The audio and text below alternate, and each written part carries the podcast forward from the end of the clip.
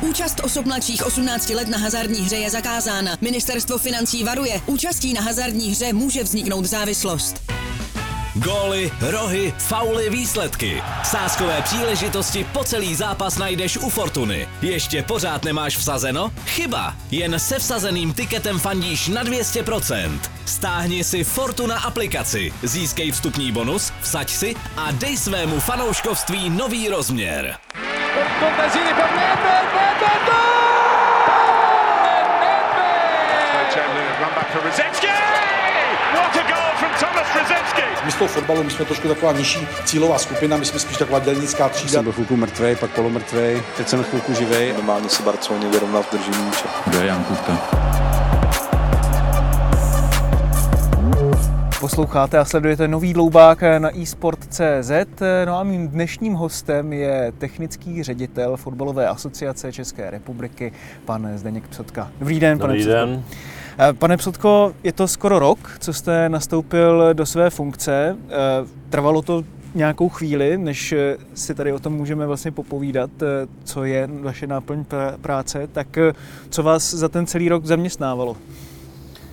Kompletně nastavení celého oddělení, protože dlouho tahle pozice nebyla na fotbalové asociaci obsazena, takže jsme navnímávali vlastně stav současný, eh, to znamená, jakým způsobem byly ty jednotlivé sportovní úseky rozděleny eh, v jednotlivých segmentech. Něco bylo úplně samostatně, něco bylo propojeno, eh, takže jsme si nastavili komplet celý ten segment sedmi úseků který jsme propojili dohromady pod sportovní oddělení a vlastně nastavovali jsme si jednak tu spolupráci sami mezi sebou a ty ostatní vazby mezi ostatními eh, odděleními na fotbalové asociaci s marketingem, s PR oddělením, s logistikou, a vlastně veškerým tím e, dalším oddělením, který má na starosti ať už reprezentační akce nebo podporu mládežnického a grassroots fotbalu. Hmm.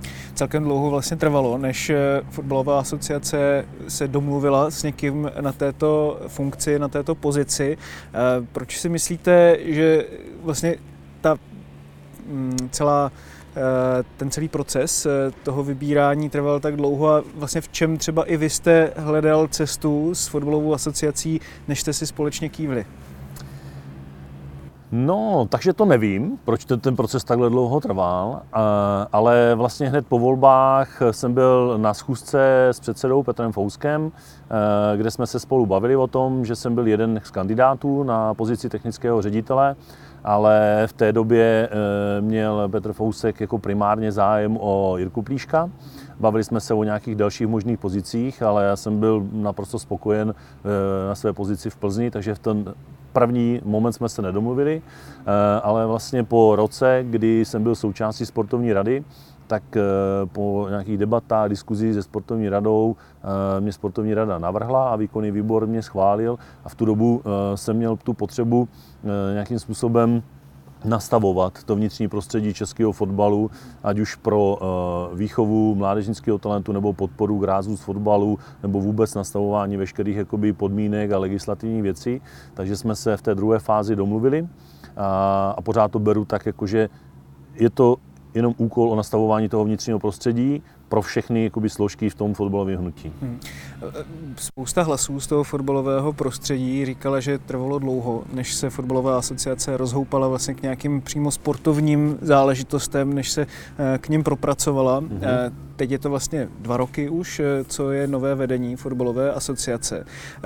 Když jste už vlastně i byl součástí sportovní rady a teď jste technickým ředitelem, co vlastně jste si identifikovali společně i s kolegy jako nějaký takový společný cíl, kam ten český fotbal v rámci toho rozvoje posunou dopředu? Když budu se bavit konkrétně o tom sportovním, sportovním odvětví, sportovním úsechu, tak prvotně samozřejmě je hned vždycky všechno vidět na reprezentačních týmech, takže společně s reprezentačním úsekem jsme si primárně nastavit, že chceme najít šéf trenéra, který bude předávat zkušenosti, který bude znát prostředí, nejenom v tom mládežnickém segmentu, ale bude mít zkušenost a, a v tu dobu jsme teda oslovili e, Miru Beránka a jsem hrozně rád, že nám ta spolupráce e, nakonec dopadla, e, i když se to vyvíjelo chvíli tak, chvíli tak. A můžeme vlastně ty jeho zkušenosti, který měl ať už samostatný trenér U21 nebo společně s trenérem Bricknerem a v posledních letech velký, velký, velký znalosti o mládežnickém fotbale, s tím, že fungoval vlastně v mládežnickém prostředí Slávě, tak předává všem těm reprezentačním trenérům, všem realizačním týmům, který jsme hodně propojili s těma top klubama v České republice. Každý ten reprezentační tým má zastoupení s těma e, klubama, které fungují u nás nejlépe s výchovou e, talentované mládeže. A myslím si, že nám funguje velmi dobře ta zpětná vazba a tím přenastavujeme ten tréninkový proces. A myslím si, že to byl ten jako primární z hlediska toho sportu. Eh, ten druhý úkol je vlastně o ten talent se starat v těch klubech eh, jako takových. A tam si myslím, že máme veliké rezervy, protože se nám v posledních letech hodně rozplizlo eh, podpora talentu. Že ten talent byl v 90. letech po první fázi zrušení TSM, kterých bylo v Československu 14, tak vlastně vzniklo nějakých 20 SCM a postupně se navyšovalo, navyšovalo, navyšil veškerý střediska a ten talent máme jako hodně rozmělněný. A máme ho rozmělněný i v tom, že i ten klub s tím statutem se má v uvozovkách starat o přípravkovou, žákovskou i dorosteneckou kategorii a toto je jakoby ten náš jako druhotný úkol, kdy asi nastavujeme, co vůbec talent je, mm. ať už kvantitativně, ať už kvalitativně, ať už z hlediska eh, daných regionů a do určitého věku, jakým způsobem budeme podporovat tu určitou masu, potom jakým způsobem budeme vytvářet tu pyramidu.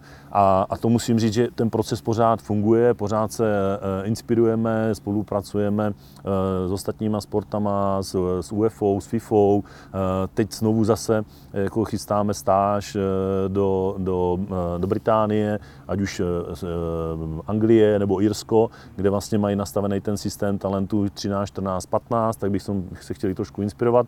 Takže to je ten sekundární.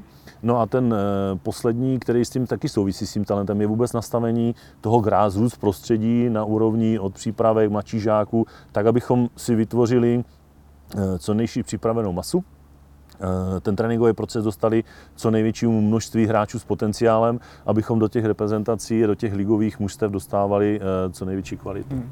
To je samozřejmě hodně cílů. A vím, že ve spoustě zemí v pozici technického ředitele znamená třeba i přesah do Ačkové reprezentace eh, s ohledem na to, že si vyhodnocují, jakým způsobem ta reprezentace mm-hmm. funguje, eh, dělají analýzu práce reprezentačních trenérů, mm-hmm. podílí se třeba i na výběru, mm-hmm. jak už realizačního týmu, tak toho trenéra samotného. Tohle třeba, když jste přicházel do té funkce, tak bylo ve hře nebo je stále ve hře?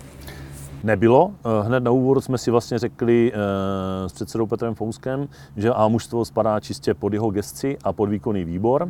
Takže vlastně eh, šel jsem do té pozice, že ten technický ředitel, já teda nemám moc rád ten pojem, já si rád říkám sportovně technický, aspoň minimálně, když už ne sportovní ředitel. Takže byla ta gesce jenom od 21 dolů reprezentace a plus ty ostatní všechny sportovní úseky. Hmm. Přesto, když vlastně se má vyhodnocovat teda práce reprezentace, hmm. tak ve výkonném výboru jsou samozřejmě zástupci klubů, zástupci mm-hmm. dalších segmentů fotbalu, ale dlouhodobě se mluví o tom, že v tom českém prostředí chybí analýza třeba těch závěrečných turnajů nebo mm-hmm. kvalifikačních eh, procesů pro to Ačko, aby si třeba ten výkonný výbor mohl udělat eh, kvalifikovanější rozhodnutí. Mm-hmm. Je přece jenom i tohle to třeba záležitost, ať už teda sportovně technického úseku, nebo třeba i sportovní rady, eh, kdy vy můžete být vlastně takový poradní orgán a máte tady tuto kompetenci. No já doufám, že to tak jako bude a že to tak eh, má být, že ať už eh, ten sportovní technický ředitel nebo sportovní rada, která vznikla, bude, ona je nastavená jako poradní orgán výkonného výboru a předsedy fotbalové asociace ale tím, že vlastně uh, už jako v průběhu uh, Ligy národů jsem byl jsem implementován, takže ty pravidla nebyly nastaveny, a, a, takže by se to řešilo. Teď musím říct, že před eh, začátkem nové kvalifikace se reprezentační trenéři eh, potkali se sportovní radou, eh, my se potkáváme každý týden minimálně jednou s trenérama, bavíme se o těch jejich představách, o těch jejich vizích, o tom systému, jakým způsobem chtějí tým připravovat, jakým způsobem chtějí hráče nominovat. Takže teď už ty prvotní informace mají a potom samozřejmě můžou i ta sportovní rada adekvátně dát, dát analýzu výkonnému výboru. Takže teď už si myslím, že to je nastavený, že už ty setkání proběhly a ta, ta vstřícnost a pomoc jako je na obou dvou stranách. Takže za vás je vlastně dobré, že i komunikujete dlouhodobě vlastně a e, docela často v tom, abyste třeba mohli sjednocovat nějaké ty procesy e, i té náplně práce, o které máte zájem asi, že jo, dá se tak říct? E, stoprocentně. Měli jsme třeba téma, jakým způsobem do těch jednotlivých segmentů výběru talentu, ať už okresní výběry, potom krajský výběry, potom jsou to výběry do regionálních akademií a do klubových akademií a potom jsou to výběry do reprezentace, tak jsme si jako nastavovali veš, veškeré ty, ty hodnotící měřítka, způsoby, jakým způsobem to chceme dosáhnout, aby, nám, aby jsme minimalizovali únik eh, potenciál, hráčů s potenciálem, s talentem a do toho byli zapojeni vlastně všechny složky. Byla tam i zástupce sportovní rady Honza Říčka, který má obrovské zkušenosti s výběrem do Manchester City a zúčastní se i reprezentační trenéři a každý ten reprezentační trenér od Ačka až po 15 vlastně popsal ten současný stav a nějakým způsobem jsme vypracovali s úsekem talentované mládeže manuál eh, věcí, které budeme eh, podkládat při těch výběrech za podstatné a za důležité. Když ještě zůstanu u těch reprezentačních trenérů, teď samozřejmě těch mládežnických kategorií, ehm, je vaším cílem třeba i sjednotit, řekněme, to portfolio těch trenérů tak, aby se shodovali na těch jednotlivých vizích, jak eh, třeba i ty týmy chtějí vést, ať už se jedná třeba o způsob hry, rozestavení a tak dále. Co vlastně chcete třeba, aby eh, ty trenéři měli společného? Máme už vlastně zpracovanou s reprezentačníma trenérama ehm, herní strategii, nějaký herní styl, chceme, aby se tam ty principy objevovaly. Eh, detailně vlastně řešili se šéf trenérem, eh, Beránkem, trenéři, eh, každý ten, ten reprezentační sraz, to, co by se mělo objevovat, to, co by se mělo objevovat i v tom krátkodobém tréninkovém procesu při reprezentačních srazech. Vlastně jsou ty kluby seznamovány s tím a teď vlastně po celém tom prvním roce kvalifikačním běhu, tak máme už zpracovanou analýzu Eh, ať už toho mladšího dorostu nebo staršího dorostu, eh, v čem s tou mezinárodní konkurenci zaostáváme, v čem naopak jako jsme na tom eh, dobře. A teď to řešíme akorát momentálně s úsekem vzdělávání trenérů, tak abychom si zvolili jednotnou terminologii a popisovali v tom prostředí ten daný problém stejně. A chystáme vlastně setkání s klubama, nebo s top klubama, které vlastně reprezentanty dodávají a tam tu zpětnou vazbu zase předáme, tak aby ten tréninkový proces mohl být efektivnější. Jak chcete, aby vypadaly mládežnické české reprezentace po té herní stránce? Eh, tím, že jsem byl trenér, tak samozřejmě je to pořád aktivní hra. Eh, nechtěl bych, aby jsme se tady, jak v minulosti bylo, hele, radši budeme obezřetní, radši budeme eh, fungovat hodně se zataženým blokem a vlastně čekat na to, jestli nám vyjde nějaká situace. Chceme být aktivní a musím říct, že trenéři minimálně polovina, co momentálně teďka tady na reprezentačním úseku máme, se takovým stylem prezentují a musím říct, na tom mezinárodním měřítku jsme úspěšní jak herně, tak i jako výkonnostně hráčema, tak i, i těma výsledkama. Hmm. Aktivní, co si pod tím všechno mám představit? Určitě pressingová obrana, eh, určitě eh, se snažit dominovat a držet, držet, eh, držet míč proti soupeřům, i když třeba spoustu, spoustu našich reprezentačních týmů se potkalo s Portugalskem a tam je to velmi těžké, s tímhle soupeřem, ale dokázala 16 eh, i 20 s něma hrát vyrovnanou partii a dokázala jako i tyhle, tenhle tým porazit. Takže to jsou jakoby ty, ty atributy, odvahu hráče, mm. hráče mít schopného vybírat řešení, v tom si myslím, že máme ten největší rezervu vůči světu, že jsme schopni těm individuálním dovednostem, individuálním činnostem hráče naučit, ale aby v ten pravý moment a v co nejkratší době byl schopen vybrat to optimální řešení, tak tolik těch hráčů momentálně nemáme. Orientace v prostoru, že jo? Jednoznačně vybrat jakoby, uh, i to správné výchozí postavení. My jsme měli teďka tady eh, přednášku, eh, byl tady vlastně pán Sírska, který momentálně působí na Norské univerzitě fotbal, působil v, na v anglické asociaci vzdělávání, připravoval se jako zase jako projekt, jak, jak správně nastavit výchovu talentu. A on tam jakoby přišel s tím, jenom tak jako tam naťuknul a mě to hned asociovalo vlastně, co je český fotbal, jaký je český hráč, co je vlastně naše doména. A, a hned se mi tam to asociovalo v hlavě a hned jsem tam rozepsal 5-6 stránek si pro sebe, že když by se mě na to člověk zeptal před deseti lety, tak bych, tak bych věděl odpovědět, že jsme kondičně dobře připraveni, že jsme velmi dobře takticky připraveni, že jsme vyčúraní, že si umíme najít řešení, že jsme týmoví, že umíme tyhle věci. A mám pocit, že v posledních letech jsme začali hodně napodobovat. Hodně jsme se jako pořád jako tlačili, ale chceme hrát jako City, chceme hrát jako Barcelona, chceme věci. Přijde vám, jo? Přijde mi to tak, že ta, eh, že, eh, že ta naše tvář k tomu e, není a že ta moje myšlenka byla vždycky taková, pokud chci někoho napodobovat nebo e, chci někoho jakoby podle vzoru jet, tak vždycky budu maximálně jako ten můj vzor, že ho nemůžu překonat. A taková ta naše vlastní invence e, tomu chybí že stoprocentně neříkám, že bychom neměli e, dodržovat ty moderní trendy, co se tréninkového procesu. Tam, tam jednoznačně máme se ještě pořád co učit.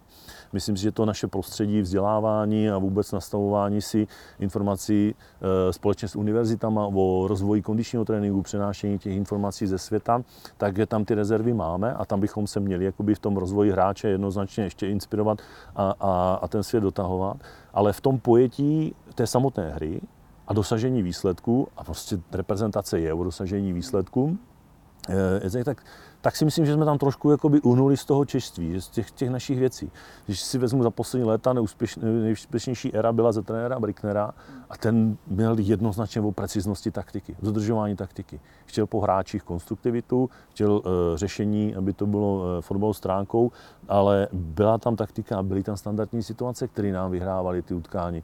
Byla tam do detailu jako propracovaná i příprava na soupeře, součinnost toho mužstva minimálně 3 až 4 hráčů. A v tom eh, dnešním světě, kde eh, je spoustu, spoustu, spoustu kvalitních rychlostních hráčů a v českých podmínkách to prostě nemáme ty dispozice. Eh, ať těch, rychlostních hráčů. těch rychlostních typů hráčů, tak si myslím, že to můžeme jakoby alternovat tím, že ta součinnost toho týmu a, a právě vytvoření si o myšlenky, o dvě myšlenky dopřed, dopředu, že v tomhle můžeme být silní. Jo. Možná, aby to nebylo třeba nepochopeno někým, tak eh, možná jedna věc je výchova toho talentu tak, aby byl rychlostní a aby byl technicky mm-hmm. zdatný a potom ten úkol pro ty reprezentace je dodat jakoby tu střechu, e, myslíte tu kondiční? Nejenom pro reprezentace, a... jakoby pro trenéry obecně, jako pro, pro ligový mužstva. Myslím si, že, že v těch posledních jakoby letech třeba uh, Slávě tohle cestou, tohle cestou šla, že hrála atraktivní fotbal, že vlastně do těch individuálně dobře vybavených hráčů e, implementovala součinnost, implementovala taktické prvky a byla úspěšná na té mezinárodní poli. Určitě v minulých letech to byla Plzeň hodně, která vlastně právě nějakou, nějakou tou českou součinností na základě těch individuálních se dosahovala jako do velmi dobrých výsledků na mezinárodní scéně. E, takže tam to znovu říkám, že i v tom tréninkovém procesu máme rezervy. E, I třeba z hlediska té rychlosti, myslím si, že se od dětství pořád zaměřujeme jednostranně jednostranně na ten vývoj a potom eh, v pozdějším věku zjišťujeme, že nemáme dostatečně zapojené množství svalů, které nás limitují při tom rozvoji třeba rychlosti, koordinace, eh, nějaké efektivity pohybu. Takže v, tom, v tomhle jakoby neustále pořád jakoby poznáváme a máme prostor pro tu rezervu. Ale myslím si, že v tom konečném týmovém pojetí e, bychom to nějaké to český DNA do toho měli znovu zase přidat. Český DNA, to se mi líbí. A ten český hráč, když si vezmeme třeba nějaký vzorový zápasy reprezentace, tak na mátkou asi mě hnedka napadne Česko-Belgie 1-1, mm-hmm. nebo třeba to, jakým způsobem se Slávia prezentovala v Lize mistrů. Je tohle to pro vás třeba ten vzor, jak by měl vypadat ten český výkon? Extrémně dobrý běžecky, takticky, ale aby tam byla i ta dovednostní stránka, která, díky které třeba dokážeme potom dávat ty góly nebo mm-hmm. třeba i zvládat zápasy proti slabším soupeřům, což je třeba i věc, která se reprezentaci teďka v poslední době docela vyčítala, že přece jenom by tam mohlo být trošku více konstruktivy. No, uh, určitě ano. Určitě ano a myslím si, že, eh, že můj názor je tak, že ta současná generace je lépe připravená technicky, než jsme, než jsme byli my. Že my jsme byli hodně o kondici, hodně eh, právě o té součinnosti, hodně o výběru, že to množství potenciálních hráčů bylo, bylo větší a ta konkurence nás tlačila k tomu, abychom se vůbec dostali do, do, do druhé ligy, do první ligy. Dneska takové to množství, bych řekl, to portfolio kvalitních hráčů tolik není, ale technicky určitě hráči jsou na to připraveni. Tím tréninkovým procesem, vlastně jak se v poslední době mládeži fungovalo v České republice, tak hráči jsou na tom líp. Eh, teď to jde do implementace do, toho, do té součinnosti, eh, do, eh, do té odvahy, do odvahy vůbec jakoby chtít hrát a myslím si, že to je o zkušenostech hodně. Že, že i ta úspěšná generace, ten 96 tím, že měla ten úspěch v té skupině, že to bylo na hraně, tak najednou získala další a další a násobila ty zápasy, kterým přidávali ty zkušenosti a sebevědomí v tom, že jsou schopni hrát s, těma, s, tím, s tím zahraničním týmem. A tak to vnímám jakoby i u nás, že, že potenciál tam je, že jsme schopni poskládat určitě eh, konkurenceschopný tým, ale potřebujeme i tu zkušenost. Potřebujeme i ten prožitek, že jsme úspěšní a že jsme schopni s tím týmem, s tím, eh, s tím týmem být být minimálně jakoby rovnocený.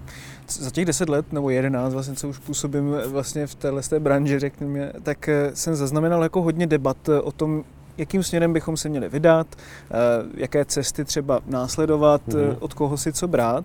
Přijde mi, že třeba v těch posledních pár letech od úspěchu Slávě, potažmo reprezentace, tady došlo k určitému takovému průniku mezi lidma, kteří to mají hodně právě postavený na té kondiční, rychlostní a taktické stránce s tím, že tam musí být větší protnutí s tou technikou. Vidíme, že vlastně i Slávě angažuje hráče jako je Zafejry, mm-hmm, dává mm-hmm, prostor mm-hmm. Juráskovi, když někteří typu Samka odcházejí jako do Itálie mm-hmm. a podobně. Ale Přijde mi, že třeba i Václav Víle, když jsem se s ním teďka bavil, tak v Olomouci chtějí být nechutnější. Martin Svědík má úspěchy se Slováckem vlastně tady v tomhle tom ohledu. Sparta už to vlastně taky do jisté mm-hmm. míry mhm. akceptovala. Přijde vám, že to české prostředí už teďka je srozuměno s tím, že obecně tohle je pro nás ta cesta? Mm-hmm. No doufám, že tomu tak je. Eh, nemám rád extrémy a určitou dobu jsme tady byli, že sázíme pouze na taktiku, že budeme jenom jakoby disciplinovaní, že budeme jenom bránit a trošku jsme zanevřeli na tu fotbalovou krásu a zapomínáme na to, že to je zábava pro diváky. I když ten divák samozřejmě je spokojený, když to jeho mužstvo vyhraje, eh, a že ten národní tým je úspěšný, že má výsledky, ale chce vidět i nějakým způsobem tu, tu atraktivitu, chce vidět náboj, chce vidět nasazení. E, takže to v tu dobu bylo jeden extrém takový, že to bylo čistě jenom taktika kondice. Pak si myslím, že jsme ustřeli do toho, furt za každou cenu, cenu chceme jenom hrát, pořád jako jenom rozvíjet, že taktika byla zprosté slovo výchovy mladých hráčů a myslím že se nám to začíná prolínat, že se to právě tyhle dva jakoby, elementy potkávají a že bez sebe sami nemůžou existovat, abychom byli úspěšní. V profi fotbale nebo i v tom podhoubí třeba i u těch grassroots a u těch mládežnických trenérů? No stoprocentně si myslím, že bychom měli jakoby i tohle vnímat, eh, vnímat i u, t- u těch nejmenších. U těch, když budeme začínat hrát 4 na 4, budeme hrát 5 na 5, 5 eh, plus 1, tak by tam tak taktika není jenom o tom, to, že se někde jakoby postavím, nebo že si postavím míč na standardní situaci, nebo že, že si připravím nějakou alternaci na soupeře. Taktika je e, schopnost toho hráče samotného vnímat sám sebe na tom hřišti, kde se dobře postavím, abych si mohl převzít ten míč, kde se zase dobře postavím, abych mohl odebrat ten míč. E, výběr řešení, to je taky taktika. Takže v tomhle si myslím, že jsme jakoby zapomínali. A zase jakoby ten, ty extrémy, které byly, je e, jednu chvíli tady bylo totální coaching a řízený coaching, jenom dělej tohle, dělej věci, tamhle se postává, že trenéři vlastně vodili hráče jako loutky.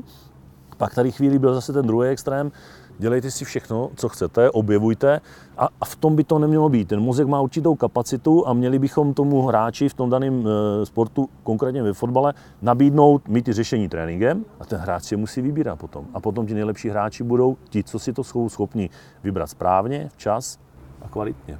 Vy jste v Olomouci, když jste byl sportovním ředitelem, tak jste právě pod váma vyrostlo hodně těch technických hráčů.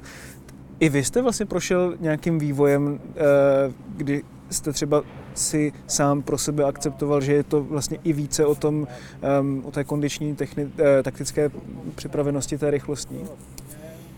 Tak já jsem vyrůstal v té generaci, kdy ta kondice byla pro nás automatismus. Že jsme pořád museli. My jsme furt, furt byli na hřišti, byli jsme eh, v tělocviku, kde jsme měli spoustu hodin, takže pořád, aby jsme se prosadili, protože nás bylo hodně a těch výběrů bylo, bylo náročných, aby jsme se dostali vůbec do toho top klubu, tak eh, to bylo automaticky. Že jsem musel, musel být rychlej, musel být silný a, a navíc jako se trénoval čtyřfázově, i v Lize si to pamatuju, takže tam to byl automatismus. Takže ta fáze už je v hospodě, ne?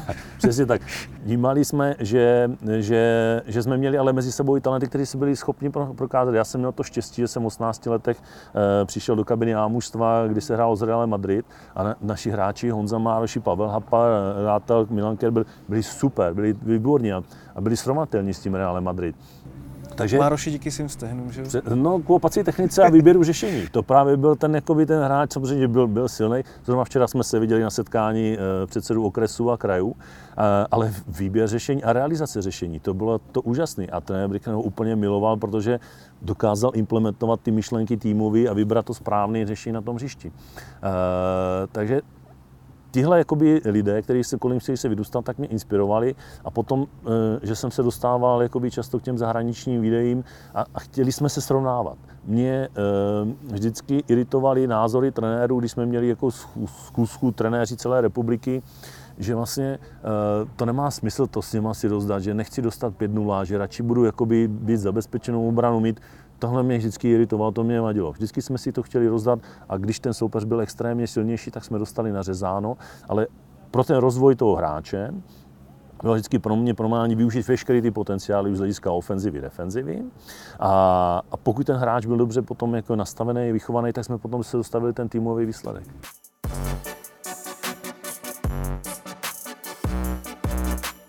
Teď vlastně jak k tomu dojít, aby bychom mohli to české DNA teda implementovat eh, v rámci toho českého fotbalu. Um, vlastně už i za předchozího dá se říci do jisté míry sportovně šéfa sportovně technického úseku, jestli to říkám správně, pana Jiřího Kotrby, tak eh, tady existovaly funkce eh, sportovních manažerů, kteří objížděli ty kraje. Eh, tuhle tu funkci mají plnit i regionálky, je tady dneska analytické oddělení. Jak vlastně dojít k tomu, že bude tady ta vaše nějaká, řekněme, nechci to nazývat jako ideologií, ale eh, nějaký směr, který chcete udávat společně s kolegy, tak eh, že ho to české prostředí vezme za své. Já, přestože jsem na téhle pozici, tak jako asi netroufám uh, říct, že bych měl udávat jako nějaký směr, jako Je to konkrétně o sobě, ale měli bychom propojovat, měli bychom spojovat, měli bychom jako nastavovat si neustále jako setkání s těma uh, top klubama, Eh, inspirovat se eh, zahraničníma zkušenostma, eh, předávat si ty svoje zkušenosti navzájem, což se momentálně činí a musím říct, že během toho tři čtvrtě roku jsem nadšený z toho, že vlastně i velký kluby, Baník, Olomouc, Brno, Slávie, Sparta, Plzeň jsou nastavení té spolupráci, jsou nastavení té komunikaci, spolupracujeme na těch reprezentačních týmech, spolupracujeme na různých seminářích interních v rámci akademii a myslím si, že by tyhle kluby by měly udávat ten směr jednoznačně a jenom to propojovat a potom nastavit ty prvky, to by měla fotbalová asociace dělat, aby i tyhle kluby to předávali pořád dál, aby si vzdělávali to nejbližší svoje prostředí, kterým dodává hráče a to další prostředí by mělo zase vzdělávat tu nejnižší, nejnižší patron. E, myslím si, že i třeba teďka příkladem toho je, že ty top kluby velký opouštějí úplně to dogma, hele, já si budu jenom na tom prvním stupni, na první kategorii přípravek, jenom si trénovat těch svých 20 dětí a budu si tam hrát o ten svůj titul mistra republiky do 8 let. E, ale jdou s tím svým know-how, s tou svou vzdělaností, těma svýma trenérama, který si zaplatí do většího množství dětí a připravují tak místo 30 dětí 120 dětí. To je jakoby jeden z těch kroků. No a potom eh, vlastně to je ta linie určující, ten fotbal, jak nastavit v Čechách, je, že bychom měli zase dát prostor těm klubům. Nejsem ani příznivcem toho, že bychom měli mít nějaký jednotný metodický trendy pro všechny, protože každý ten region, každý ten klub má svoje know-how a vždycky historicky bylo to, že tamhle Banem Ostrava Olomouc vychovávala výborný stopery, Hradec Králové střední záložníky, ti zase útočníky. Každý k tomu trošku měl a potom pro tu reprezentaci jako takovou to přineslo ten kýžený efekt a mohl si ten člověk vybírat, než si vytvářet stejného člověka, stejný stroj. Samozřejmě, co se týče toho e, kondičního tréninku, tam bychom ty principy měli, e, měli nastavovat. A myslím si, že to nemáme uchopený jako ani republika obecně jako sport. Že dřív jsme tady měli hodně směrnic, hodně učebnic na univerzitách, které nám dávali jasný návod, jakým způsobem rozvíjet ten jednotlivý segment kondičního tréninku. Dneska tady máme spoustu eh, segmentů, spoustu škol, které říkají, a to je ta správná cesta, a nemáme ani ověření. Když to je neúspěšný, tak to svedeme na někoho jiného, že nemáme ani moc to Přestože máme spoustu softwaru, přestože máme kontrolní mechanismy pomocí GPS, tak furt já z toho nevidím a, a to mi chybí, je vytvořit nějaký muster toho tréninku, optimálního tréninkového procesu toto si myslím, že, eh, že, že nám chybí jakoby celkově, aby jsme ta asociace uchopili a dostali právě do tě, společně s, s klubama zase do toho našeho českého hnutí. A o to? Mm-hmm. Nastavili jsme právě spolupráci s oddělením vzdělávání trenérů s univerzitama. Uh, už vlastně i, i Brno, Olomouc, Praha, už se spojujeme, chceme jako nastavit znovu ty ostovy, rámcové smlouvy a to vzdělávání jednoznačně, jednoznačně uchopit, tak abychom i vychovávali trenéry i po případě jako by tělocvikáře. No. Hmm, hmm. Ne, to je jako vlastně, tak jak jsem to pochopil, tak tahle ta funkce dlouhodobě, jako, jak se v tom pohybu, tak tahle ta funkce je hodně i o nevím si úplně obrušování hrány, když to tam asi taky patří, ale vlastně sjednocování těch různých nápadů, které jsou ať už na univerzitách, mm-hmm. nebo v klubech, nebo v různých dalších segmentech toho českého fotbalu. Vnímáte to taky tak? Je to tak, je to tak hodně. Vnímal jsem to i v klubu, že vlastně uh, oslovíte uh, segment univerzitu, firmu, člověka, který si myslíte, že by vám v tom tréninkovém procesu mohl pomoct, i kdyby to byl malý střípek eh, v tom konečném důsledku výchovy toho hráče, tak je oslovíte, ale zase je to ten proces. Ověření si věcí, nastavení, jestli to správně. A je to hrozně dlouhý a, a nevidím jakoby to, tu měřitelnost a, a každý si tam hájí trošku ten svůj a, a ty si udělal tohle a ty si kdybyste dali, takže to přesně to, to je, jako to propojení a říct si v tom konečném důsledku, že nejde o biznis, že nejde věci, že jde o toho hráče, kterého chceme posunout, kterého chceme vychovat a ověřit si metodiku, která je platná, která jakoby, e, má možnost použitelnost na větší portfolio hráčů. A to je asi cíl ten hlavní i pro vaši funkci, ne? Najít takovouhle nějakou třeba jednotnou metodiku. Samozřejmě nejde asi úplně aplikovat všude stejně, mm-hmm. že mhm. každý ten region je jiný a každý má jako mm-hmm. jiné, jiná specifika, ale nějaké ty základní náplně, tak aby se vlastně to DNA toho hráče dalo aplikovat po tom českém fotbale, tak aby to bylo možné. Mm-hmm. Jednoznačně tohle jakoby e, věci, a nemusí to být jenom, jenom jedna. Můžeme třeba v ten současný moment uh, uvozovkách říct, zkoušet tyhle tři, čtyři metodiky. Uh, metodika výchovy Sparty Praha, Slávie, Baníku, Ostrava, Olomouce, všichni jsou nějakým způsobem úspěšní, všichni vychovali spoustu hráčů. Zaměřujeme se na to, že si zjistíme, odkud hráči pochází a třeba řekneme, hele, Tamhle je klub menší, který e, pracuje velmi dobře e, a vychází tam otama, otama hráči. Dám příklad, před x lety to byl Rajhat, který v přípravkách trénovali velmi dobře a, a měli z toho šest hráčů, kteří se dostali skoro do, do ligového fotbalu nebo do 19 z těch přípravek. Takže někde tam z toho vycucat tu zkušenost toho trenéra, který tam fungoval a, a implementovat to do té většiny, ale potom e, ten druhý úkol je dostat to co největšímu portfoliu hráčů nemít jenom fokusovaný na to, že teď se rozhodneme v určitém věku, vybereme 20 a s těma 20 tím pojedeme, protože ten vývoj je pořád neustále velký. Já bych chtěl, aby to nebylo 20, ale aby to bylo 100 dětí, kterým ten tréninkový proces dáme a potom z nich třeba těch, těch hráčů bude víc. No, to je možná vlastně jedna z těch věcí, na kterou jsem teďka chtěl narazit, že jedna věc je to řešit uvnitř toho fotbalového prostředí, ale druhá věc, když jsme dávali před pár lety dohromady reportážní série Nová generace o výchově hráčů, tak hmm od spousty lidí vlastně ve výsledku vycházelo, že to úplně nejdůležitější se děje na úrovni státu a na úrovni základních škol. Jedna věc je samozřejmě státní podpora, více hodin tělocviku mm-hmm, a mhm, tak mhm. dále, ale mně se třeba líbil projekt Antonína Baráka staršího, trenéři do škol, nevím, jestli ho znáte, mm-hmm, a mhm, jestli mm-hmm. třeba i tohle je nějaký váš cíl eh, v rámci propojování na té státní úrovni. Stoprocentně.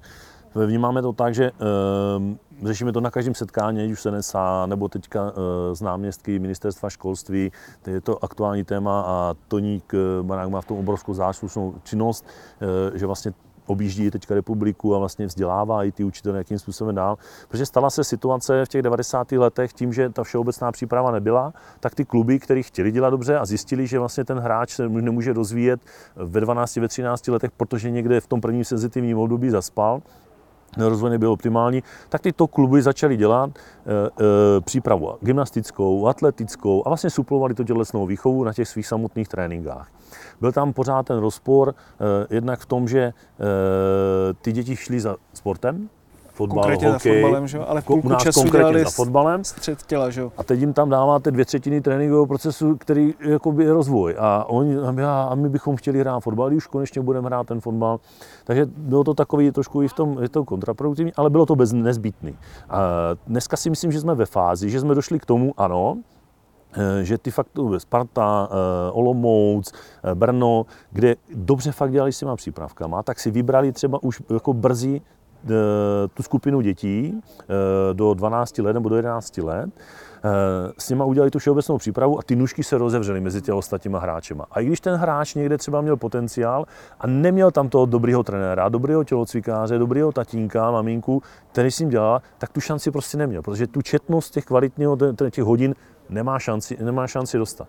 Takže teď jsem rád, že konečně jsme se dostali k tomu, že ten proces tady máme nastavený, chceme dát většímu počtu dětí, abychom byli úspěšnější. Ale úplně ideální stav by byl, kdybychom měli tu tělesnou výchovu, kdybychom měli aspoň, aspoň denně jednu hodinu, kde bychom dělali veškeré ty všeobecné věci a potom ty sporty mohli navazovat s tou specializací. A myslíte, že NSA tohle to reflektuje, nebo ministerstvo školství? Já myslím, že to všichni jako vnímají, že to je, že to je problém, že chtějí, ale, ale neřeší se to. Neřeší se to. Dneska eh, byli vlastně na podzim byli kluci reprezentační Norčelandu, který je momentálně z hlediska prodaných a vychovaných hráčů top klub eh, a pak se tam ptají vlastně, že oni do 13 let ten fotbal úplně ani tak nedělají, protože mají školu, protože mají více sportu.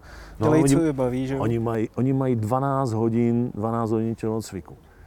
Takže už jenom za měsíc ten rozdíl mezi naším jakoby, dítětem a dánským dítětem je obrovský. Z to samé vlastně na Islandu, že, jo? že tam postavili všechny možné ty haly, místo hmm. toho, aby se děti poflakovaly a hmm. chlastali, že jo? Hmm. tak vlastně jako je všechny zapojili do nějakého procesu, kdy třeba dělají gymnastiku, že jo, hmm. právě a tyhle ty věci. Takže věřím, že i ta severská cesta teďka, když člověk vidí Norsko hmm. a jeho top individuality, ale i spoustu těch mm-hmm. dalších. Dánsko, samozřejmě, teď jsme mm-hmm. měli tu konfrontaci na euru, byla mm-hmm. velmi zajímavá tak neříkám, že to je pro vás vzor, ale je to určitě nějaký prostředí, ze kterého se dá spoustu vzít pro ten český fotbal. 100%. Když, vlastně, když jsem nastoupil, tak nabídnuto bylo UFO nějaký share programy a z hlediska jakoby akademii, středisek výchovy talenty bych chtěl, aby jsme mohli dostat, eh, dostat se právě do těch severských zemí.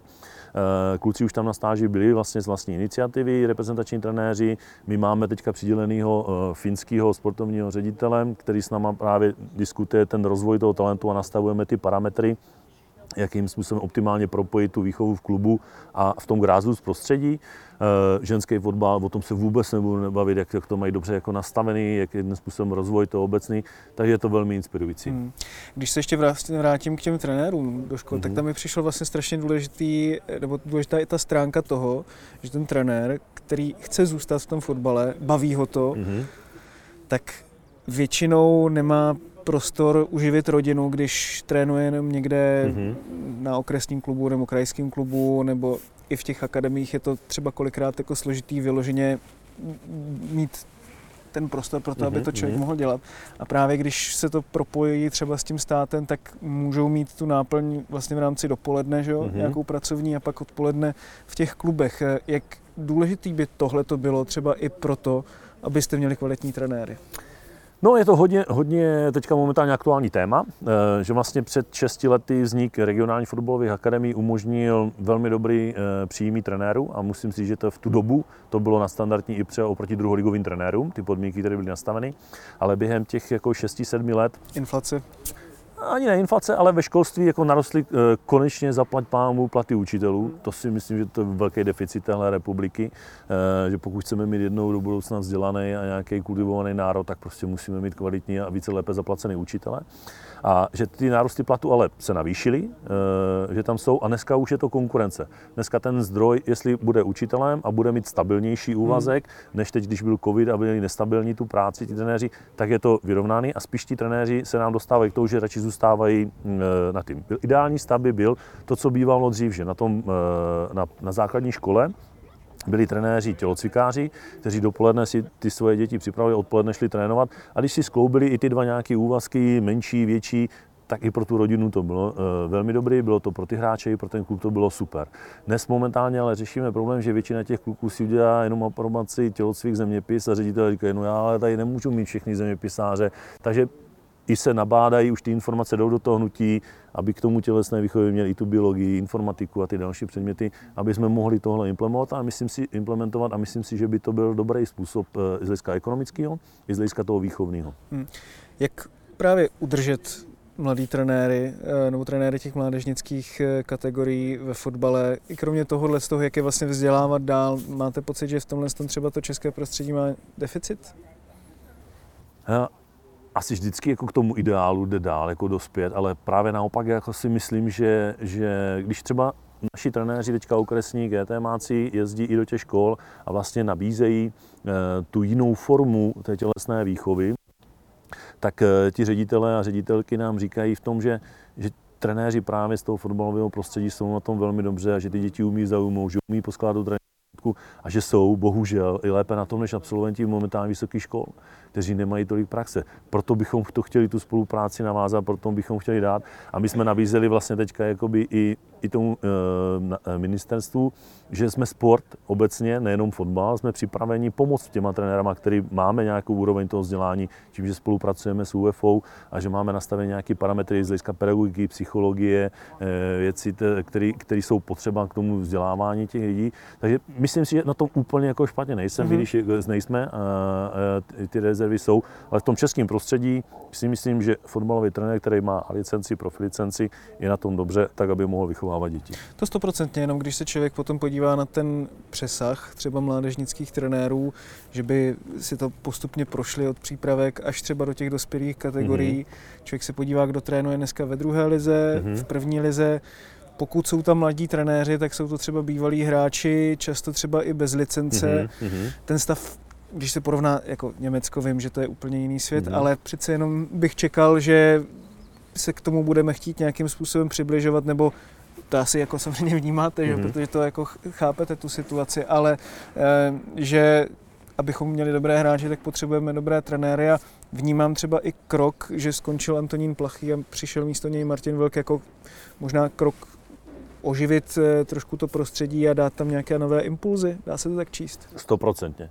Stoprocentně. Eh, my jsme se bavili, že Tonda Plachy byl velmi dobrý jakoby v segmentu malých forem her, mládežnického fotbalu, eh, tím, že tu prožitek jako i sám jako trenér měl do té žákovské kategorie, tak si myslím, že tam bylo odvedeno spoustu práce. I když právě ta implementace těch zkušeností z toho profesionálního fotbalu, z toho velkého fotbalu i do toho tréninku těch dětí, ta, jakoby, ta, ta chyběla, že tam bylo spoustu takových právě, jako dneska do, do, do těch návyků, kde jsme vlastně šli do nějakého extrému, e, že právě jenom rozvoj, rozvoj, rozvoj a, a dneska jako se potkáváme často v tom, že pořád jenom hra po zemi u přípravek, pořád jenom krátká přihrávka a pak jakoby, když jsem vlastně přišel se podívat zpátky, no, tak zjistíte, že ve 13 letech ty topový kluby, který se tímhle jakoby řídili, tak ty děti neumí jakoby orientaci na míč ze vzduchu, zpracování, no, hrát od kolene nahoru, hlavičkování, u některých dětí je to až jako fobie. Takže jakmile nám to ustřelí do nějakého extrému, tak to funguje. Když se vrátím k tomu vzdělávání, jednoznačně jsem chtěl impuls, který nám přinese více možných cest. Já jsem nechtěl být jenom fokusovaný, že toto je ta jedna správná cesta. A jedna správná cesta neexistuje. Se podívejte, ty úspěšný, já tomu dávám ten příklad, ty úspěšný týmy, vezmete Atletico Madrid, vezmete Real Madrid, vezmete Manchester City, eh, Liverpool, každý má trošku jiný styl, každý jiným způsobem jsou, jsou uchopeni a všichni mají výsledky vlastně s tím způsobem a všichni jsou úspěšní, ti trenéři. Takže jedna cesta ne, není, neexistuje, správná, jenom, a toto jsem chtěl, aby do vzdělání přišlo. Abychom poskytovali ty informace těm trenérům budoucím, aby si mohli vybírat, aby si říct, hele, toto je mýmu stylu vlastní, tímto způsobem bych chtěl jakoby fungovat. Eh, a samozřejmě potom i to propojovat, i tu zkušenost hráčskou, eh, i s tím vzděláním, který vlastně i trenéři mají, a dát to dohromady. Není vždycky pravidlo, že ten bývalý hráč umí jakoby předat tu informaci, ale když si ho vezmete a dáte ho do součástí toho realizačního týmu, eh, tak může být obrovským přínosem. Přesto vnímáte teda, že třeba by do toho dospělého fotbalu mohlo pronikat více těch trenérů, kteří třeba působí na té dorostenecké nebo e, žákovské úrovni? No já, já jsem, já bych řekl, že jsem byl v tomhle zaslepený a, a řeknu to, protože já jsem si myslel, že to je nejlepší cesta, protože takhle já jsem tím prošel, že jsem si vyzkoušel ten mládežnický, potom B mužstvo, to je takový polo mládežnický dospělej, pak jsem i trénoval tu ligu, e, takže jsem si myslel, že ta cesta jako je, je v tomhle dobrá a bavil jsem se se svým starším synem, který vlastně teďka absolvoval nějaký kurzy trenérský a ten mě zase jako, že ta většinová cesta je to, že jestli chcete, aby se dostal do ligy, musí přejít přes tu mužskou kategorii. Klidně přes třetí ligu, přes divizi. Trošku přes... jako Jindra Trpišovský. Přesně tak, přesně tak. Že on vlastně taky trénoval dorosty mm, a pak až ty mm. dospěláky. Že? Že, že, i tahle cesta jakoby je, takže to bych jakoby, tím právě Indra je, je úplně tím top příkladem v tom věci, že, že i když budete trénovat určitý období divizi a budete, ba naopak se tam naučíte spoustu věcí, na které nemáte ten aparát lidí a musíte si dělat všechno sám, že, že potom máte ten větší rozhled v tom. Takže e, ale není to furt jako on spíš taková výjimka, protože víc takových jako on hmm. za stolik jako není, že jo? No, musel bych si na to sednout. A, a to, bylo to zajímavý téma. Znovu jsme to řeši, říkám, řešili týden 14 dní zpátky, jako, jak ta cesta, jakoby ti ligoví trenéři, kteří úspěšní jsou, který, kolik jich prošlo jakoby tou mládeží a pak šli do dospělého fotbalu a kolik rovnou šli do toho dospělého fotbalu, zůstali tam a mládeži se nedotknuli. Myslím si, že to číslo bude většinový pro to, co šli rovnou do toho dospělého fotbalu. Když se dostaneme třeba právě i k těm nižším soutěžím, tak eh, vlastně ta nejvybušnější věc, která souvisela s národní fotbalovou strategií, kterou jste eh, pomáhal vlastně nastavit, tak je restrukturalizace soutěží. Mm-hmm.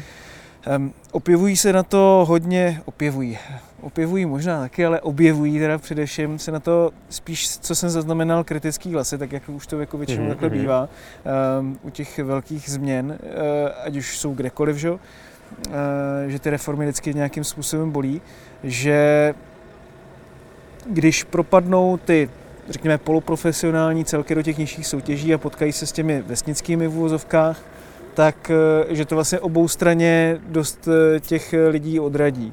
Jak se na to díváte vy? Co vnímáte jako největší vlastně přínos té restrukturalizace a na druhé straně mm-hmm. největší úskalí, která potřebujete vyřešit? Vidím tam dva, dva zásadní jako aspekty, co jsem navnímal. Je první je ten profesionální fotbal ten ta soutěž je o tom, že si porovnáváme svoji výkonnost a dosahujeme co nejlepší výsledků, tak abychom byli na bulce. Tak to prostě je věc je. A takže my si takže musíme... pro, promiňte, že vám do toho skáču, ale vlastně ten jako nejdůležitější bod, ze kterého by to mělo vycházet, tak je zúžení první a druhé ligy. V mých očích ano.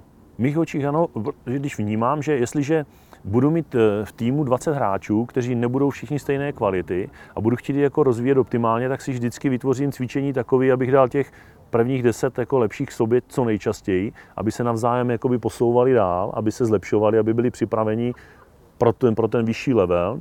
Stejně tak potom těchto deset, když si vyberu, tak budu chtít, aby se utkávali s těma nejlepšíma v České republice a potom budu chtít, aby jezdili eh, do zahraničí s těma top hráčema, aby se pořád jakoby mě mezi sebou dali.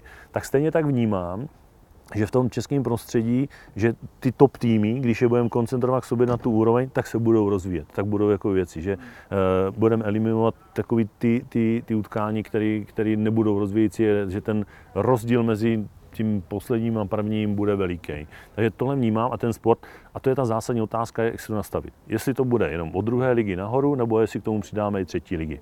To si myslím, že ten základní jakoby, aspekt, abychom si jako to fotbalové hnutí nastavili, že tohle cesta ještě ano, tohle už ne a půjdeme do výkonnostního fotbalu.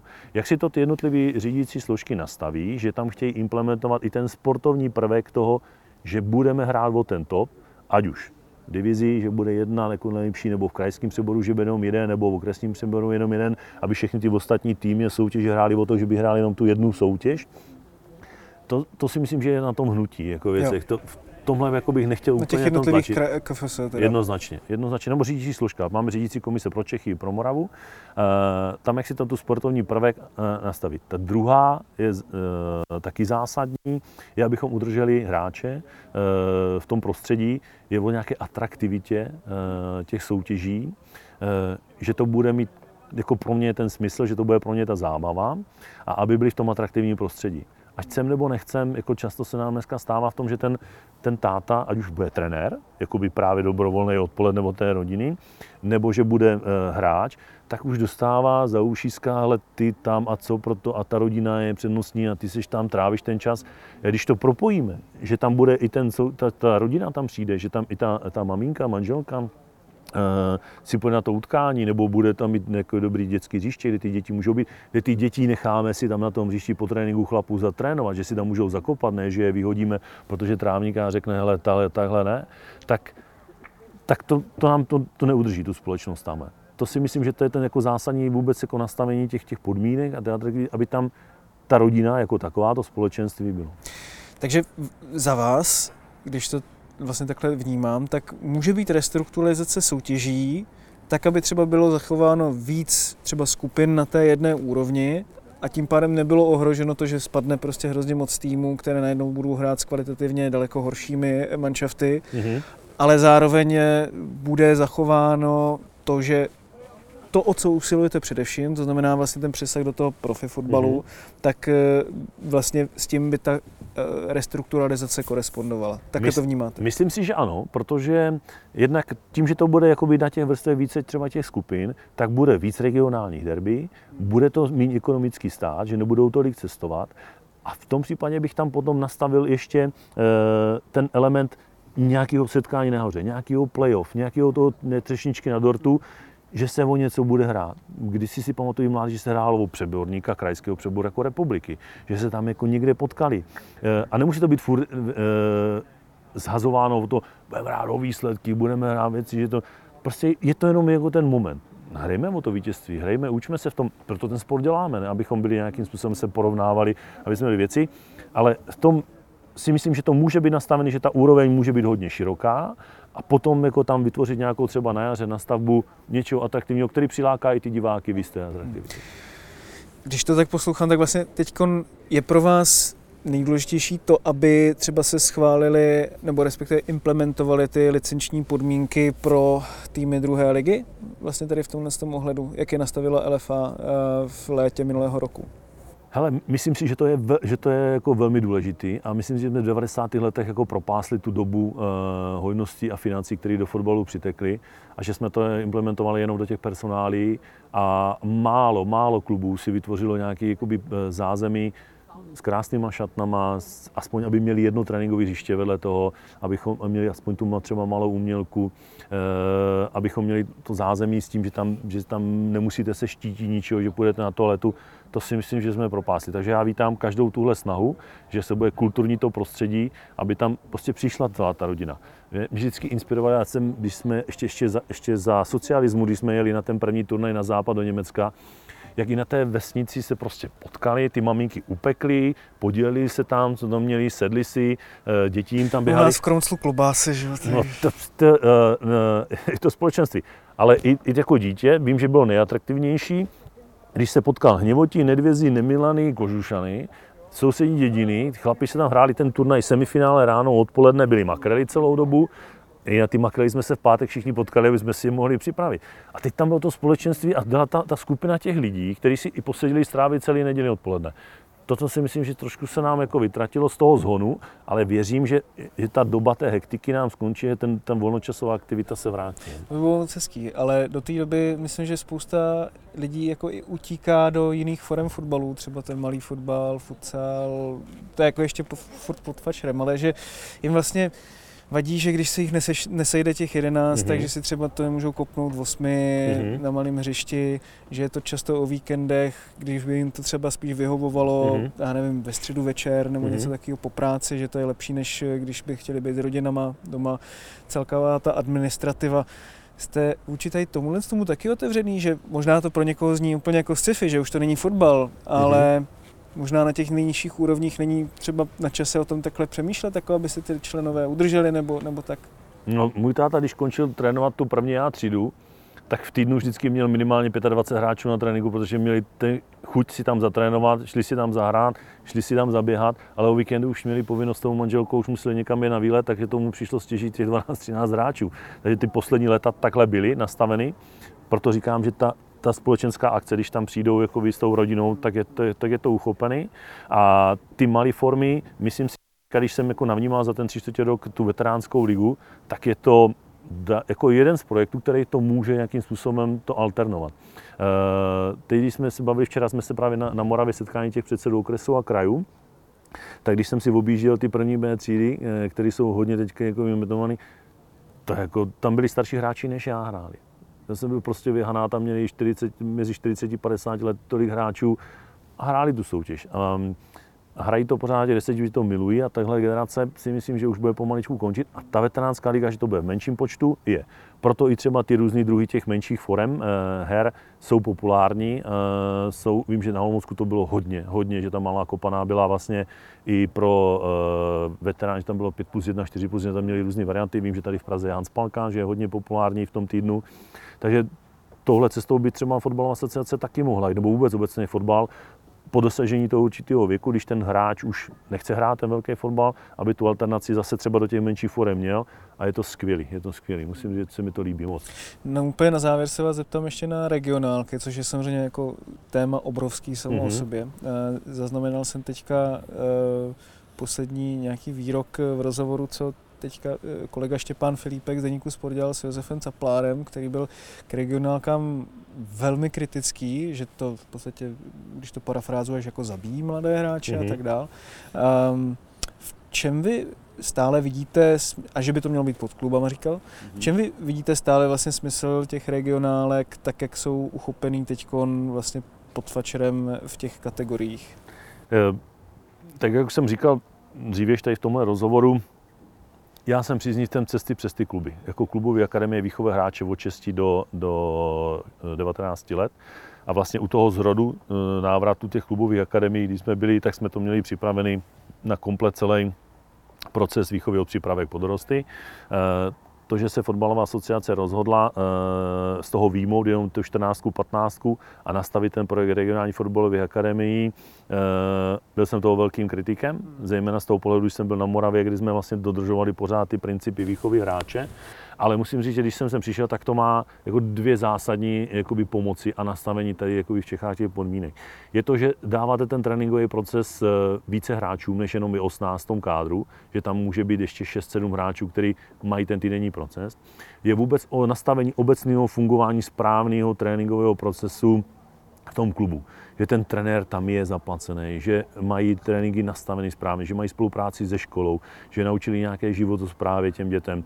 Takže tohle jako přineslo tady hodně jakoby v Čechách nastavení jako ty parametrů. regionální kluby vlastně, že to je pomoc. Přesně tak, že to měli. A ono i od začátku to bylo plánované tak, že ty regionální fotbalové akademie budou navazovat na klubové akademie a že se to postupně do toho rozmělní. Myslím si, že nastal ten čas, kdy vlastně e, už by mělo fungovat jakoby proces v tom klubu nastavený, nebude jich 50, ale máme třeba 10-12 klubů v republice, který jsou schopni tenhle proces nastavit, optimálně od přípravek až po dorostu, v tomhle jakoby smyslu, že děti budou mít dobrý tréninkový proces, eh, že budou mít dobrý vzdělávání, i s, jakoby, myslím, to vzdělávání hlediska tomu rozvoje toho hráče, toho sportovce. Eh, a chceme vlastně tohle uchopit, že, že tenhle proces chceme přenastavit na klubové akademie, ale ten projekt jako regionální fotbalové akademie, jakoby dostat eh, možnost a šanci těm hráčům s potenciálem, s tím talentem, tu druhou šanci k těm klubům chceme ponechat a rozšířit. Od 15 třeba až do 11 let a navázat to právě na ty regionální projekty okresních výběrů, krajských výběrů a ty hráče tam dostávat aspoň jednou za měsíc do nějaké větší konkurence. Eh, v těch pozdějších letech mít i třeba napojení na ten klub, aby měli ten tréninkový proces třikrát, čtyřikrát v týdnu. A současně u toho pozývat ty trenéry, eh, kde v těch menších klubech ty eh, talentovaní hráči působí a vzdělávat je. A my tu akci jsme hrozně limitovaní financema a jsem hrozně většiný, že některé kraje, že některé krajské fotbalové svazy tyhle akce dělají, že už vlastně ten regionální fotbal takhle podporují a vlastně ten tréninkový proces se dostane více hráčům. Ještě úplně poslední, jsem se to tady ještě tak hmm. sumíroval. Martin Vlk, eh, nový eh, šéf úseku trenérů a vzdělávání, jestli to říkám hmm. správně. Eh, proč zrovna on není zase tak třeba známý pro tu laickou veřejnost, hmm. má za sebou ale poměrně zajímavé CV už v těch hmm. 33 letech. Jak přišla volba právě na něj? No já, když jsem sem přišel na asociaci, tak Tonda Plachý měl tohle jméno jako vybráno, protože chtěl rozšířit ten svůj lektorský tým a upozorňoval, a teď se to ke mně sbíhalo, uh, hele, tamhle my chceme Vlka a Boleslav Vlka a běžte se tam podívat, tak jsem se jel na něj podívat, jakým způsobem přednáší uh, na akcích, uh, na tréninky Boleslavy, aniž bych se mu představil, tak jsem se ho zeptal, kdy má tréninky a viděl jsem v něm ten impuls viděl jsem ten impuls, eh, i, i tu vlastně ty eh, zkušenosti zahraniční, co má, má ten pohled jiný než ten český, není v tomhle limitovaný, je otevřený věcem a už vlastně během toho krátkého působení jsem nám přinesl spoustu odborníků, který nás můžou v tom obohatit. Nastavujeme princip jakoby stáži zahraničí. Je, zahraničí. je to ten impuls, ale současně vnímám, že ještě potřebujeme do toho vzdělání dostat ty trenéry z praxi, s tou obrovskou zkušeností, kteří, kteří eh, když budou s těma trenérama, kteří se vzdělávají, říct, hele, tohle mám odzkoušený, tohle jsem v tom životě udělal, takhle mi to zareagovalo, ber nebo neber. A, a to bychom tam chtěli ještě do toho vzdělání doimplementovat. Pane Předko, moc krát vám děkuji, že jste to tady vydrželo. Ono to vypadá jako jarní počasí, jo, ale je tady docela chladno, příjemně. Tak eh, děkujeme i moc krát i vám, divákům a posluchačům, že jste do koukali a doposlouchali Dloubák až sem. Dokonce všechny díly najdete na eSport.cz, lomeno podcasty, ve všech podcastových aplikacích a taky na YouTube Deníku Sport. Mějte se krásně. Díky, naschledanou.